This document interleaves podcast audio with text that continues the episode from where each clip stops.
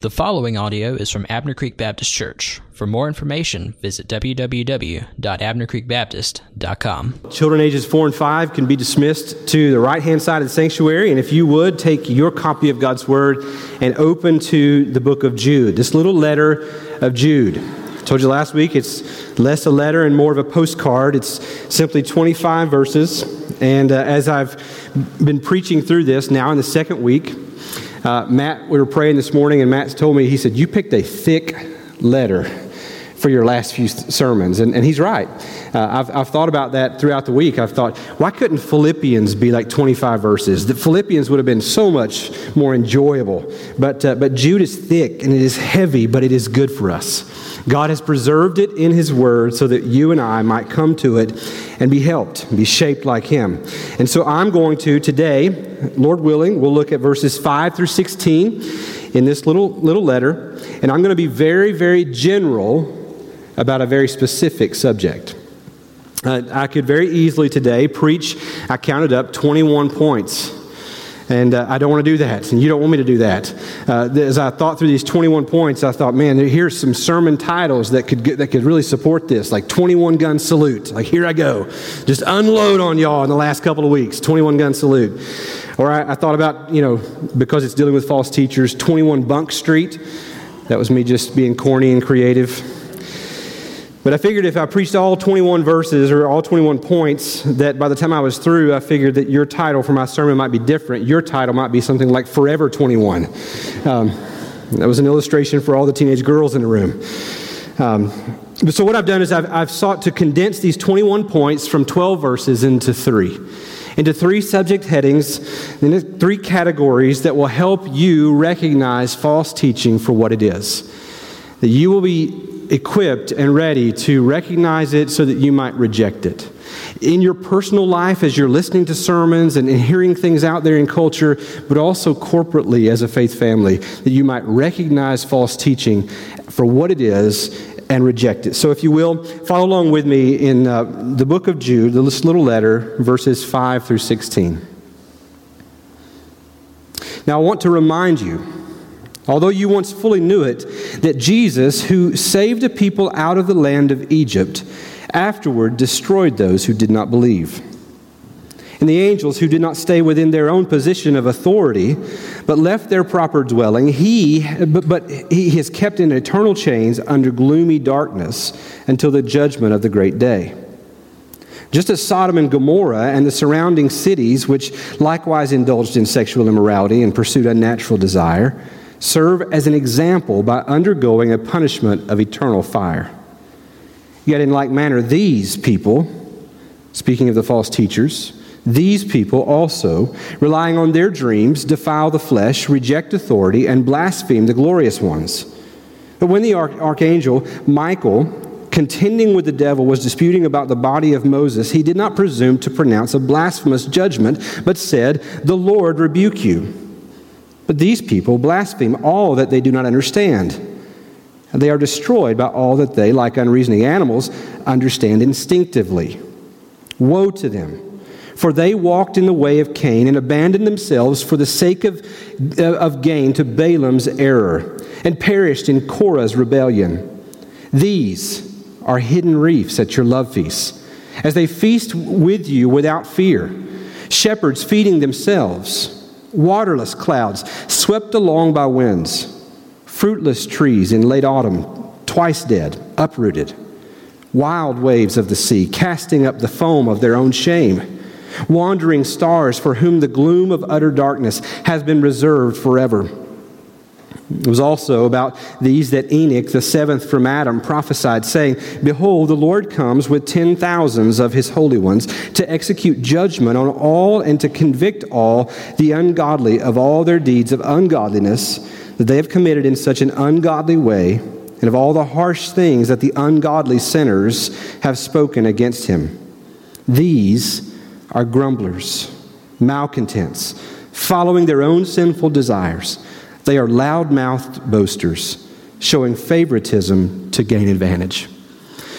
Now, I must confess to you, as I was preparing this this week, and I came across that little phrase, they're like waterless clouds. I was kind of hoping for some waterless clouds. Anybody else? And I also must confess to you that as I'm reading this and it talking about being kept in gloomy darkness as it rained for 10 straight days, it was very easy for me in my preparation to go gloomy. And so I'm going to do my best to present the truth of Scripture today without going completely gloomy and dark because there is hope, and the hope is in the Word of God that points us to the man of God. And so let's look at these I, I, three categories today. False teaching. This is all to help us recognize false teaching. So the first is this that false teaching rejects the lordship of Christ. False teaching rejects the lordship of Christ. And the way Jude is going to do this is he's going to give these notorious examples throughout Jewish history, biblical history, and, and then even history outside of the Bible. And then after he gives these notorious examples that they all would have known and would have not wanted to be like in any way, then he's going to bring this application home to the false teachers that are, that are beginning to show themselves in the churches that he's writing to. And so these notorious examples here under they reject the lordship of Christ. The first is uh, those people that God had rescued out of Egypt, the Israelites. He says there in verse 5 Jesus saved a people out of the land of Egypt, but afterward he destroyed those who did not believe. And what he's pointing to here is that, that false teaching doesn't believe or trust God. This is how that they reject the lordship of Christ. It doesn't believe God, it doesn't believe that he's enough. You'll remember the story that when the Israelites were brought out of Egypt, he had delivered them miraculously across the Red Sea. And, and they were there in the wilderness and they began to grumble and complain. And, and Moses sent out these 12 spies into the land to see what the land was like, if, if there were, what kind of people lived there, what was the produce like. And he sent out these 12 spies and they went into the land and they came back. And when they came back, all of them, except for Caleb and Joshua, gave a negative report. They came back and they came back carrying a cluster of grapes that they had to carry on poles. And they came back and saying, Oh man, it's, it's fruitful there. It's a land flowing with milk and honey. It's awesome, but the people there are giants. We look like grasshoppers in their eyes. We can't go. We, we can't take this. This is just too hard for us. And we look back and we look, we say, the, the same God who delivered you out of Egypt through all of the different plagues and, and bringing you across the Red Sea, now you look at a people because they're big and say, we just can't do this. But that's exactly what's going on. But, but Caleb, the words of Caleb and Joshua came forward to the people saying, No, no, no, we can do this. In fact, their words in Numbers 13 and 14 the land which we passed through to spy it, it is an exceedingly good land. If the Lord delights in us, he will bring us into this land and give it to us, a land that flows with milk and honey. Only do not rebel against the Lord. Do not fear the people of the land, for they are bread for us. Their protection is removed from them, and the Lord is with us. Do not fear them. They are passionately pleading here for their brothers to not shrink back in fear of their circumstances or of the people that they have witnessed, and instead to trust God and take what God has promised to give them. But instead, the false teaching doesn't believe God and it doesn't trust Him. So the people rebelled against God, they rejected His lordship, and they shrunk back in fear. Following Christ, Today, fast forward to 2019, following Christ requires belief. It requires trust on an everyday basis. If we're going to follow him, it requires that we actually believe what he says is true. We must daily remind ourselves of who we are in Christ, that we are not dependent on our own goodness to, to preserve ourselves for heaven, but instead, his grace preserves us through the shed blood of Christ. And false teaching often seeks to explain the Bible away in ways that make sense according to our experience and our reasoning. And I'm not saying that, that Christianity is an unreasonable faith, that we just turn our brains off, but, but false teaching today seeks to explain everything away in a natural order. And it does away with the, with the godness of God. It tries to rescue Christianity from things like miracles and, and fanciful tales. But the reality is, God won't be restrained by our limitations. He is who He is. And there are some things about God that we cannot explain away. And those are the things that we must admit I don't know how, I can't understand it, but God's Word tells me it's true. And therefore, I must believe it. False teaching says, no, you don't have to believe certain things because we can explain that away naturally. God's word tells us to believe even what we cannot see. So that's the first way that they reject the lordship of Christ. The second notorious example he gives there in verse 6 the angels who did not stay within their own position of authority. And what this points to is that false teaching doesn't accept God given positions.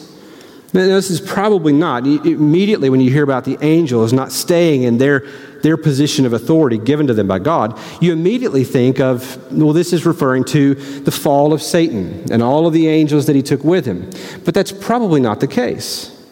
We know really more about, there, there are places in Scripture that allude to the fall of Satan, but we really know more about uh, the fall of Satan from John Milton's Paradise Lost than we do from the actual Word of God. Rather, probably this is referring to the fallen angels there in Genesis 6. Genesis 6 tells us when man began to multiply on the face of the land and daughters were born to them, the sons of God saw the daughters uh, of man were attractive, and they took as their wives any they chose. Now, I could get in the weeds here and try to explain all of this, but I'm not going to because then it would be Forever 21 again, right? And so I'm not going to do that, but whether, whether it's the fall of Satan or these fallen angels there in Genesis 6 before God destroys the world by flood, whichever one it is, the point is that angels did not stay in the, the lane that God had given them. They, they chose to run outside of it. They chose to, to take on something that was not theirs to take on. They rebelled against God. And this is what false teaching often does it seeks to blur the lines that God has drawn. It's, it seeks to, to do away with things. And never in, in my lifetime, and probably many of yours, have we ever been in a day where the lines are being blurred more than they are today. I mean, it was only just a few years ago that, that things like same sex marriage were it was, it was on the horizon, it was out there, but it wasn't the law of the land. And today it's the law of the land. And false teaching seeks to blur the lines that God has drawn. And things like the, the roles that He has assigned to men and the roles that He has assigned to women. We live in the day of transgenderism and, and all of those things.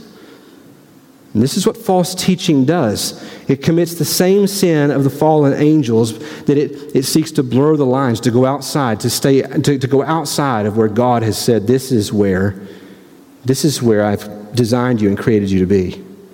Which brings me to his third notorious example. And in verse 7, he, he points to Sodom and Gomorrah, that they indulged in sexual immorality and pursued a natural desire. And I'm going to try to be faithful here to the text without being sensitive to, to little ears in the room. The third thing is, is that if it, if it does not accept the lordship of Christ, and if it doesn't accept the God given positions, the third thing is that it, it doesn't live by God's design. Here in verse 7, the words sexual immorality, that little phrase, refers to an episode in Genesis 19 where angels were sent to Abraham's nephew Lot to rescue him out of Sodom. And when those angels came in and they went into Lot's house, the men of the city came banging on the doors, demanding that he send the men out that they might lie with them. And this is probably here what this is referring to. The, the phrase here in verse 7, unnatural desire, speaks of, it's, it's, you can't see it any other way. It speaks of homosexuality. We know what the Bible has said here. And this is unpopular in this day for a pastor to, to preach and teach and take dogmatic lines. And I'm not taking dogmatic lines outside of God's word. I'm telling you what the Bible says. Romans 1 26 and 27 For this reason, God gave them up to dishonorable passions. Their women exchanged natural relations for those that are contrary to nature, and the men likewise gave up natural relationships with women and were consumed with passion for one another. The Bible is explicit here. It's not, it, doesn't, it doesn't hide anything, it's not creating any sort of uh, loophole here. False teaching teaches people to, to reject God's design and live however you want. And by using this example, Jude seems to be implying that the false teachers there in that day were in some way indulging in sexual immorality as well. We don't know if he's speaking here of homosexuality, but in some way they are justifying sexual immorality and they're using grace. If you look back at verse 4, he said they pervert the grace of, of our God into sensuality. And so this is going on, and false teaching rejects God's design and lives however it wants. And this is false teaching is, is often rooted in a desire to justify behavior that the Bible condemns.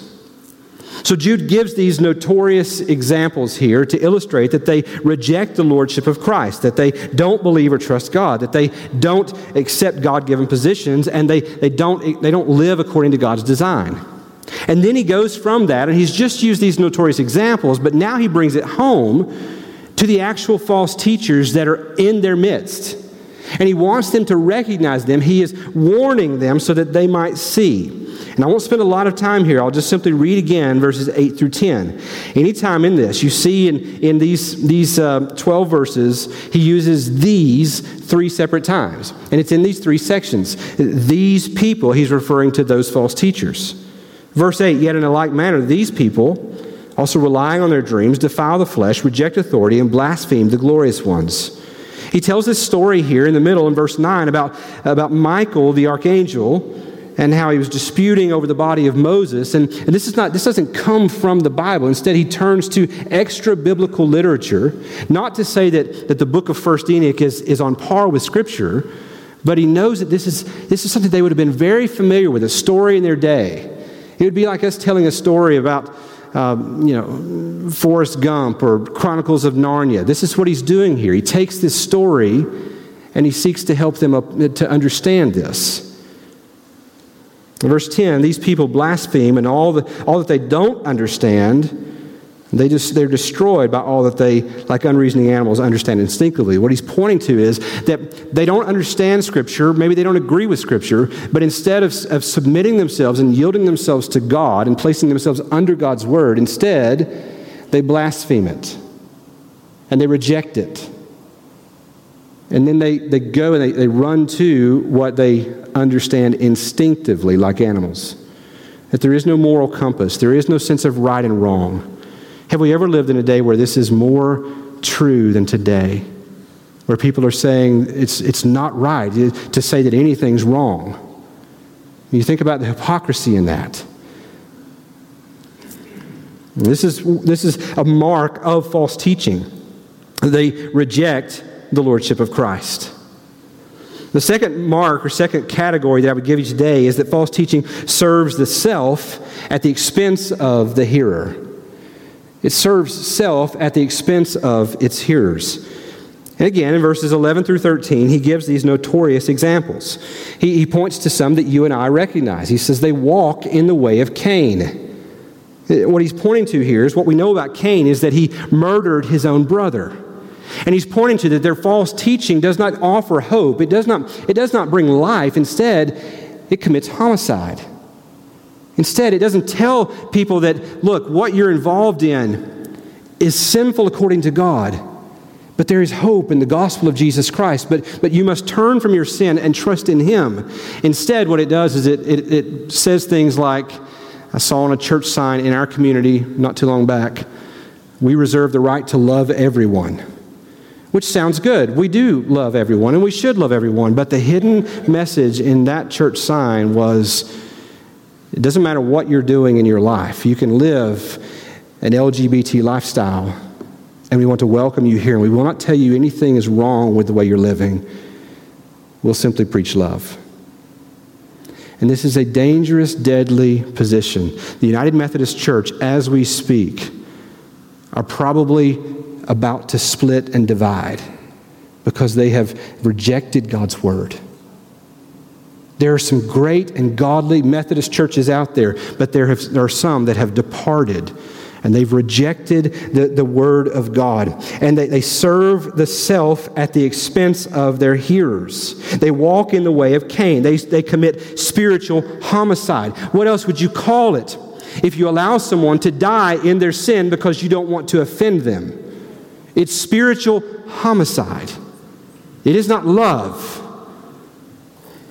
Acts 3:19 tells us, "Repent therefore, that your sins may be blotted out." And in case you think that I'm only picking on issues of LGBT, I would, I would say the same thing about gossip or lying or, or alcoholism or, or any of those things. Those things that lead you away from God, that, that blur the lines where God says this is wrong. We must be clear that God is right and we submit ourselves to Him. They walk in the way of Cain. Verse 11, he also says, They abandon themselves for the sake of gain to Balaam's error. Now, Balaam, you know about Balaam's donkey? Stood in the road, talked to him, right? Well, Balaam was notorious for being Israel's prophet for hire. That if whoever paid the most money, he would say really whatever you wanted him to say. In the same way, these false teachers in their midst are motivated by greed teaching certain things because they know that by saying those things and teaching those things, it will draw listeners. But yet, considering some things that the Bible teaches out of bounds because it will alienate listeners. They, verse 16, they show favoritism to gain advantage. They're motivated by greed. They abandon themselves for the sake of gain to Balaam's error. And then the third notorious example there in this second category, they perish in Korah's rebellion. Now, Korah was, uh, was there and, and he led a rebellion against Moses. He's there and, and he, he, begins to think, why is Moses elevated? Why does Moses get to be the leader? We all should, should have equal rights. And he, he recruits 250 of his countrymen and he leads this revolt against Moses. And they go up and they say, Who makes you leader of us? Maybe it's you that have exalted yourself. And Moses said, Well, let's see. Let's see what God thinks. And in short, the story goes that God opens the ground and swallows 250 of Korah's rebellion, and they are no more. They perish in Korah's rebellion. The false teaching often fails to yield to God's appointed leaders. If a false teacher doesn't have a platform, he or she will create one, often manipulating those who are unsuspecting. If a false teacher has to go around the church leadership, he or she will. But I want you to notice their end is certain. They walk in the way of Cain. Then, as they're walking in the way of Cain, they abandon themselves to Balaam's greed. And then, before they know it, they perish in Korah's rebellion. And this is the way of those who manipulate their listeners in order to serve self. The application here he brings home to these false teachers in their midst in verses 12 and 13. And these are some of the most beautiful words in all of Jude to me. I love natural themes, and here he gives these natural themes. He says, These are hidden reefs at your love feasts. They feast without fear. And what he's pointing to here is a reef that's hidden. A boat comes along, it's hidden, doesn't see it, and what does it do to the boat? It rips out the bottom of the boat and sinks the ship. And he compares these false teachers in their midst to, the, to a hidden reef, that they lie in wait, seeking to destroy what God is doing. He also, there in verse 12, says that they are shepherds who feed themselves. Now, that's an oxymoron because shepherds are not to be feeding themselves. Obviously, they have to take care of themselves. Put your own mask before, on you before you help others, right? But shepherds, by very nature, by definition, are those who feed others. They watch out for, they, they take care of, they, they lead the sheep into, into green pastures. Those shepherds that neglect the sheep will let the, the sheep chew the, the grass down to the nub to where they have nothing left to eat and they become malnourished sick and diseased, and, and ultimately die. And he says here, that's what these, these false teachers are. They're shepherds who are only feeding themselves. They're not watching out for you. He says there in verse 12, they are waterless clouds swept along by winds. And the main point here is that they, they don't deliver what they promise. They make all these grand claims and all these grand promises, but they don't deliver. Instead, they are simply swept away with the wind. Similar point there in when the last of, of verse 12 when he says they are like fruitless trees in late autumn. Now, in late autumn, that's when trees should be putting out fruit. Jesus goes by the fig tree and he, and he winds up saying, he curses the fig tree because it had produced no fruit. This is what he's saying here. In a time when they should be putting out fruit, look, look at them. Examine their, their teaching, examine their lives. They are fruitless trees in late autumn. They don't, they don't deliver what they, they should. Verse 13, they are wild waves of the sea, casting up the foam of their own shame. Isaiah 57 20 was probably in Jude's mind. But the wicked are like the tossing sea, for it cannot be quiet, and it, its waters toss up mire and dirt. You ever been to the beach after a storm and it has just churned up everything, and you go out there and it, the sun pops out, and you think, well, we're going to go to the beach, and you go down there and there's just all this trash seaweed and dead fish and everything there. And that's his point. It's like wild waves of the sea. They make a lot of noise, they, they put on a great show, but in the end, they really just display what's at the core of their being. And their wicked deeds come to the fore. And he says there in verse 13 that they are like wandering stars, they're unstable. They didn't understand uh, all, of, all of the uh, solar system in those days, and, and they, they wrote from what they understood. And they would, would look to the skies and they would see the planets move and the stars move, and they, they just seemed to almost wander across the sky. And he said, That's what they're like. They seem to be all over the place. They have no substance, they're, they're unstable in what they do. False teaching serves the self at the expense of the hearer. And then the third and, and final category for you today is that false teaching denies the coming judgment. False teaching denies the coming judgment. He gives these notorious examples again in verses 14 through 16.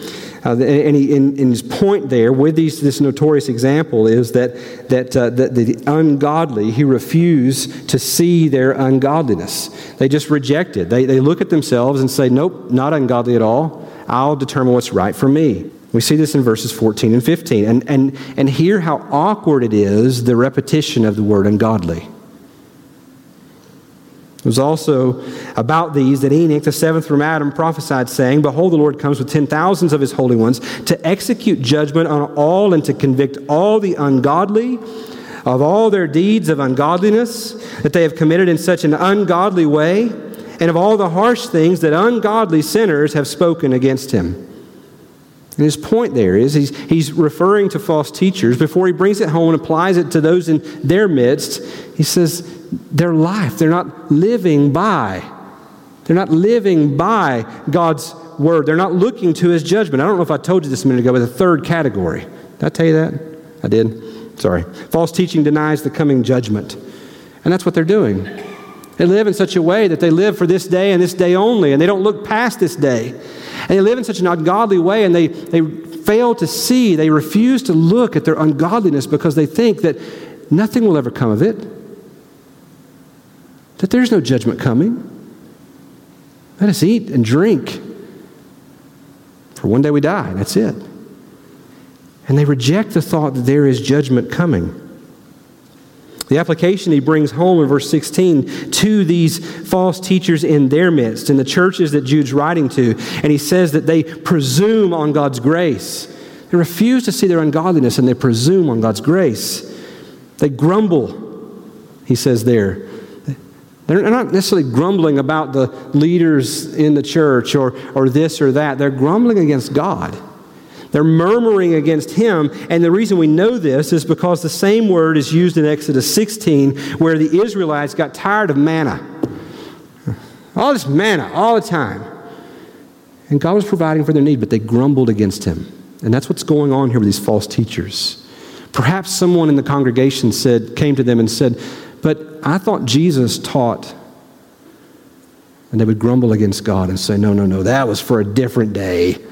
Are you kidding me? That's an antiquated view of God. They grumble against him. They are malcontents, he says. Their dissatisfaction doesn't stay at dissatisfaction, it leads them to rebel, to rebellion. They follow their own sinful desires.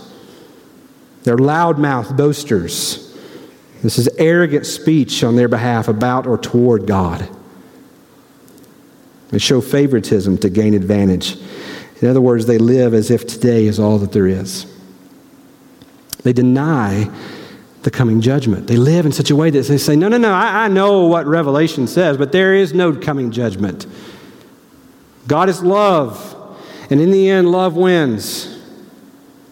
And there will be no hell. And this is what false teaching says. But make no mistake, I don't mean this to sound like a hateful sermon. I just want this to be a warning. Warning from God's word to let you hear it today. Make no mistake, they can deny the coming judgment all that they want, but all throughout these verses that we've read, judgment is sure. In verse 5, the unbelieving Israelites were destroyed in the wilderness. In verse 6, the rebellious angels are kept in gloomy darkness, an Im- imagery there for the judgment of the great day. In verse 7, the sexually immoral living in Sodom and Gomorrah were punished by eternal fire. In verse 10, those who blaspheme God's word are destroyed by all that they understand instinctively. Again, that word destroyed. I pointed out to you there in verse 11 that they walk in the way of Cain. They abandon themselves to Balaam's error. They perish in Korah's rebellion. Verse 12, like fruitless trees, they will be uprooted in the end. Like wandering stars, utter darkness is reserved for them forever in verse 13. You see, the message of Jude throughout has been to remind them that all of this false teaching may sound good for a day. It may help you to feel good in whatever you want to do, but make no mistake about it. God is a God of justice. If God is not a God of justice, then why did Jesus come? Why would he sacrifice his own son? Why would he take his own son and nail him to a tree if he were not a God of justice? Seems like an awful way to show your love for people. If all you are is love and there is no judgment in you, then why do you kill your son? He killed his son because he is a merciful, just judge. That he looked on our sin and he realized that our sin deserved the wrath, the eternal wrath for rebellion against him that would last forever. And instead of allowing you and I to, to suffer that wrath, that He sent His Son to live in our place, He lived a life that we could not live. And then, even though He had no sin of His own, they took Him to a cross and they nailed Him to it. And He died there. And, and the Old Testament scripture said, Cursed is anyone who hangs on a tree, and cursed He was. But not cursed because of His own sin, He was cursed because of my sin and yours.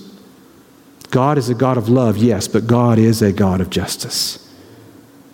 And for those who reject the good news of the gospel of the grace and the mercy of Jesus Christ, there will come a day of judgment. He will not in that day simply sweep you under the rug and say, Oh, he meant better. Oh, she surely didn't mean to reject me. No, in that day, he will be as just as any judge you have ever seen in this life. And he will punish every sin that is not found under the blood of Christ. The application for you and I today, the point that we take away from Jude, these verses 5 through 16, is that false teaching is deadly serious. It is, it is deadly serious. It is self serving, it is destructive, it is empty, it is unhelpful. It leads to certain judgment. And, and the point that I, in, in my next to last sermon with you, would love to get across is to reject it. Recognize it for what it is and to reject it. Reject it in your daily life as, as you read books from this author and that. Learn to, to know the Word of God so that you can run everything through the lens, the filter of Scripture. Recognize it for what it is, avoid it, reject it. The second point that I think that you and I can take away from this is there are these little application points that we learn from the, the, the, the, the sin of the false teachers, their, their individual, individual choices. That, like the angels, I, I pray that the application for us would be that we would not reject God's authority, but instead that we would submit to God. That unlike the Israelites, that we would believe him, that we would trust him as we walk through this life. That we would accept our God given position. That we would live by God's design. Not in our own strength, but by the power of the Spirit that lives within us. Listen, I read one commentator, and it's worth repeating to you. Predisposition to a particular struggle does not excuse the sin. You hear me? Predisposition to a particular struggle does not excuse the sin. This is what we're hearing today is that well, I can't help it. This is just who I am. This is how God has made me. And that is a lie from the pit of hell. God has not made you to live in sin. God has made you to live in holiness. And the Bible teaches that the gospel of Jesus Christ offers power for us to say no to the predispositions. I get it. The predisposition to struggle is real. There are people that are sitting in this very room and you struggle with same sex attraction. I know that. But it doesn't have to own you. I've been very transparent about my struggle with food and sugar and all those things. And there are seasons when I'm, I'm doing well and I'm defeating this thing, and there are other seasons when I'm, it's getting the better of me. And I would say to you that, that if, if I were to, to just lay down to that and just say, I'm just, I'm just predisposed to that, bring on the sugar. You know, I have avoided the Blue Bell aisle for, for a couple years now. It's because that's powerful stuff, right? If I just gave over to that, I'd be your 400 pound preacher. That's more humorous than you, it should have been.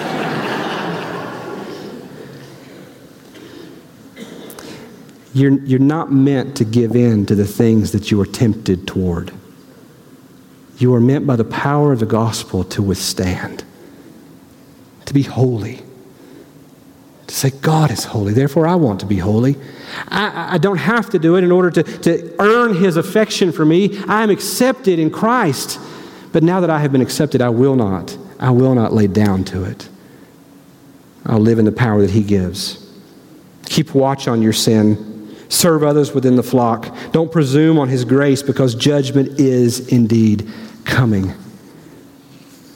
Recognize false teachers for what they are, false teaching for what it is, and reject it. Let's pray. Lord Jesus, I thank you for your spirit and your word. And God, those are the things that I pray now would remain. And by your wisdom and by your power, that you would take the truth of your word and bring it home to the hearts of your people. Lord, that you would bring conviction that would lead to repentance. God, that you would grant repentance and faith in this place. And God, that you would do so so that the person might be saved and that you might be glorified. In Jesus' name, amen. Want to give you an opportunity to reflect on what's been said and respond. Perhaps you would like to come and pray. Steps are open for, for you to come and do that. We'd love for, for you to come and, and do that. Perhaps there's a, a season of confession that needs to take place. Maybe between you and God right where you are, or maybe to a pastor, or maybe to a brother or sister who's around you. The Bible tells us to confess our sins to one another. And so I would implore you to do that.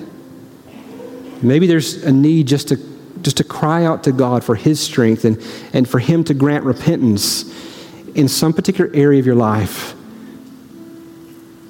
Maybe today you're here and you don't know Jesus as Savior, but today you realize the judgment is coming and that He has paid your debt and you want to receive Him as your hope of salvation, then I would love to talk with you. There are people scattered all through this room that are believers that would love to have a conversation with you to point you toward Him.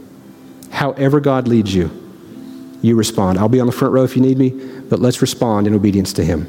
This time of teaching is brought to you by Abner Creek Baptist Church. For more information, visit www.abnercreekbaptist.com.